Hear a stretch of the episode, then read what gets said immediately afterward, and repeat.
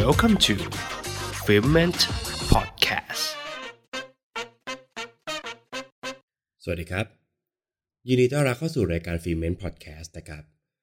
และซีรีส์ที่เราจะนำมารีวิวกันในวันนี้ก็คือ The Naked Director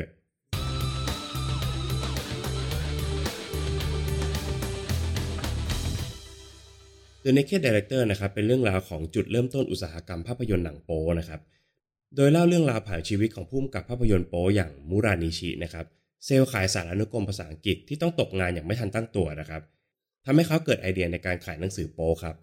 และต่อยอดไปยังอุตสาหกรรมภาพยนตร์โป๊ของญี่ปุ่นนะครับหรือที่ผู้ชมบ้านเรารู้จักกันในนามหนัง AV นั่นเองครับ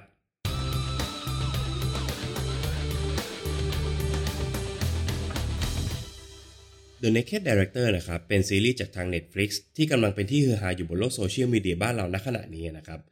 เนื่องจากเป็นการตีแผ่เรื่องราวของหนังโป๊ญี่ปุ่นนะครับ หรือหนัง AV นั่นเองนะครับ ผมเชื่อว่าผู้ฟังทุกท่านนะครับ น่าจะต้องเคยรับชมหนัง AV มาไม่มากก็น้อยนะครับ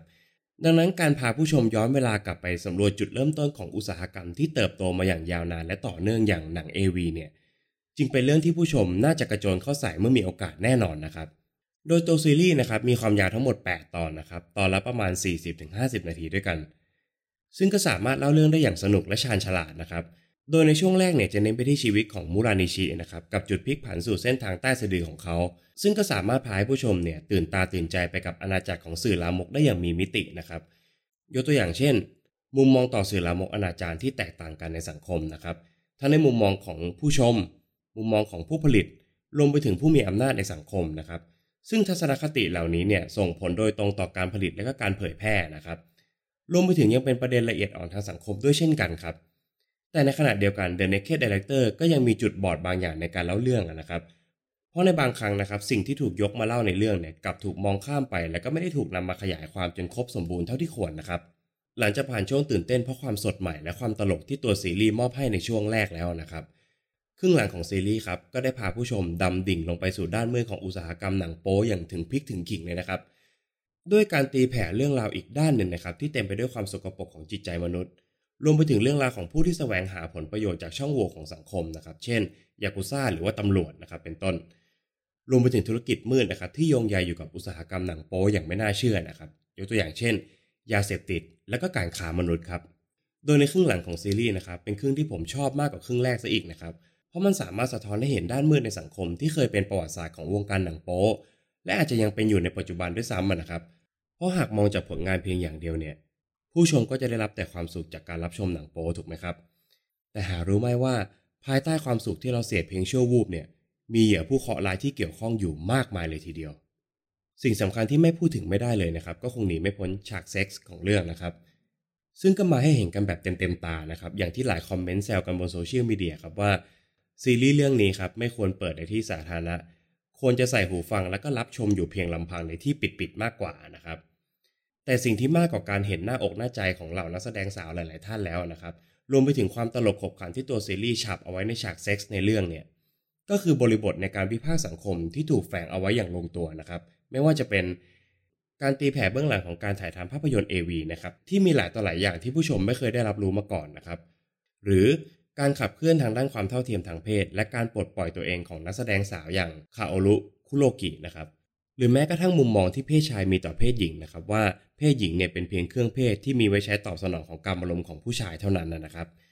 และประเด็นเชิงลึกต่างๆ อีกมากมายนะครับที่ The Naked Director เนี่ยได้แฝงเรื่องราวเอาไว้นะครับนับว่าเป็นการใช้ฉากเซ็กส์ได้อย่างชาญฉลาดทีเดียวครับ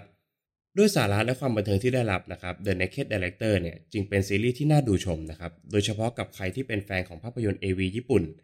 การรับชมซีรีส์เรื่องนี้ครับ เปรียบเสมือนการเดินทางย้อนเวลานะครับ กลับไปสำรวจเส้นทางความเป็นมาของอุตสาหกรรมหนังโป๊ที่มีมาอย่างยาวนาน และปูรากฐานอันแข็งแรงจนมาถึงปัจจุบันครับ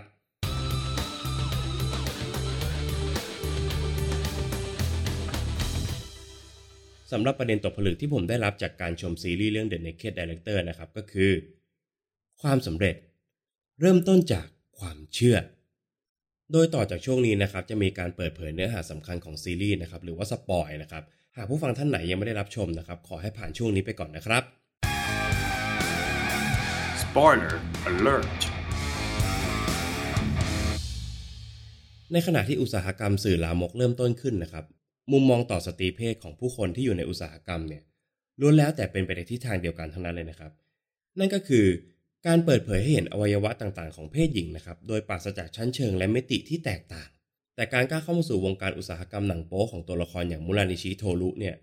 แตกต่างจากผู้กำกับภาพยนตร์ลามกคนอื่นในวงการอย่างสิ้นเชิงครับ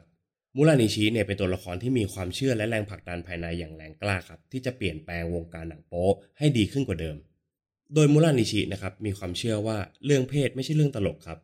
และการมีเพศสัมพันธ์กันเป็นเรื่องธรรมชาติที่มีเรื่องราวอยู่ในตัวมันเองเสมอ จึงเป็นจุดเริ่มต้นในการเอาความเชื่อนี้นะครับมาขยายความในธุรกิจของเขา เริ่มตั้งแต่หนังสือโป๊ครับหนังสือโป๊ในแบบฉบับของเขาเนี่ยก็จะเป็นมากกว่าแค่การถอดเสื้อผ้าถ่ายรูปนะครับแต่เป็นการถ่ายภาพเรื่องราวของตัวละครในภาพ ที่แสดงให้เห็นถึงความเป็นมนุษย์ของนางแบบมากขึ้นนะครับ มูรานิชิต่อยอดมาถึงภาพยนตร์เอวีนะครับที่เขาเป็นผู้กำกับเอง หนังโป๊ของเขาเนี่ยก็เต็มไปด้วยเรื่องราวที่มากกว่าแค่การร่วมเพศนะครับผลงานของเขานะครับจะมีเอกลักษณ์เฉพาะตัวในด้านของเนื้อเรื่อง ที่เปรียบเสมือนเป็นตัวแทนนะครับในการพาผู้ชมเข้าสู่เรื่องราวที่พวกเขาอยากจะสัมผัสในชีวิตจริงนะครับจึงไม่แปลกครับที่ผลงานของเขาจะดังเป็นผู้แตก และเป็นรากฐานของภาพยนตร์ AV ในยุคปัจจุบัน โดยความเชื่อของมูรานิชิเนี่ยสามารถทลายทุกกรอบและกำแพงที่ขวางกั้นเขาได้อย่างราบคาบเลยนะครับ ไม่ว่าจะเป็นอำนาจมืดของคู่แข่งนะครับที่ได้รับฉายาว่าราชาหนังโป๊อย่างอิเกซาวะนะครับหรือการกลั่นแกล้งของเจ้าหน้าที่ตำรวจผู้หิวเงินอย่างทาเคอินะครับรวมไปถึงกฎหมายของบ้านเมือง และก็สังคมที่ไม่ยอมรับสื่อลามกอนาจารนะครับจนกระทั่งทำให้ตัวเขาเองเนี่ยต้องไปติดคุกอยู่ที่ฮาวายเป็นต้นนะครับ แต่ทุกครั้งที่เขาถูกขัดขาให้ล้มลงนะครับ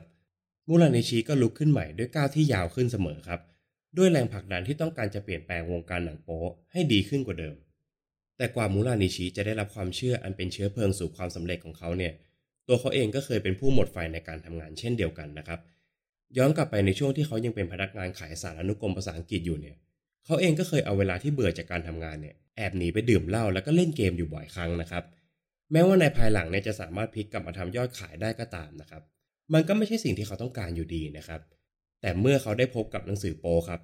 มันจึงเป็นเหมือนการจุดไฟภายในใจของเขาให้กลับมาลุกโชน และก็หายความสำเร็จอีกครั้งหนึ่ง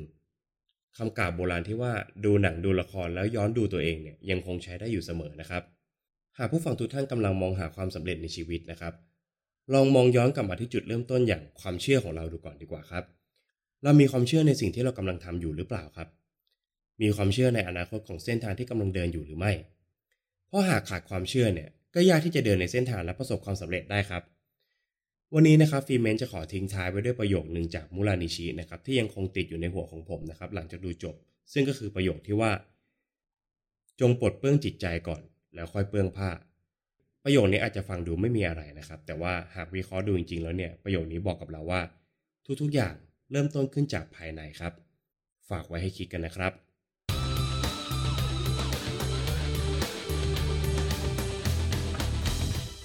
และนี่ก็คือฟีเมนใน EP นี้นะครับ กับซีรีส์เรื่อง The Naked Director นะครับ ต้องขอฝากไว้อีกเช่นเคยนะครับสำหรับช่องทางการรับฟังนะครับ ไม่ว่าจะเป็น YouTube Channel Spotify Apple Podcast และก็ Podbean ครับ สามารถค้นคำว่า Material Podcast รวมไปถึงค้นคำว่า f i l m m e n Podcast เจอเลยครับ ใน EP หน้าฟิเมนจะมารีวิวภาพยนตร์หรือว่าซีรีส์เรื่องไหนก็ต้องขอให้ติดตามกันด้วยนะครับสำหรับวันนี้ฟิเมนขอลาไปก่อน สวัสดีครับ f i l m e n t Podcast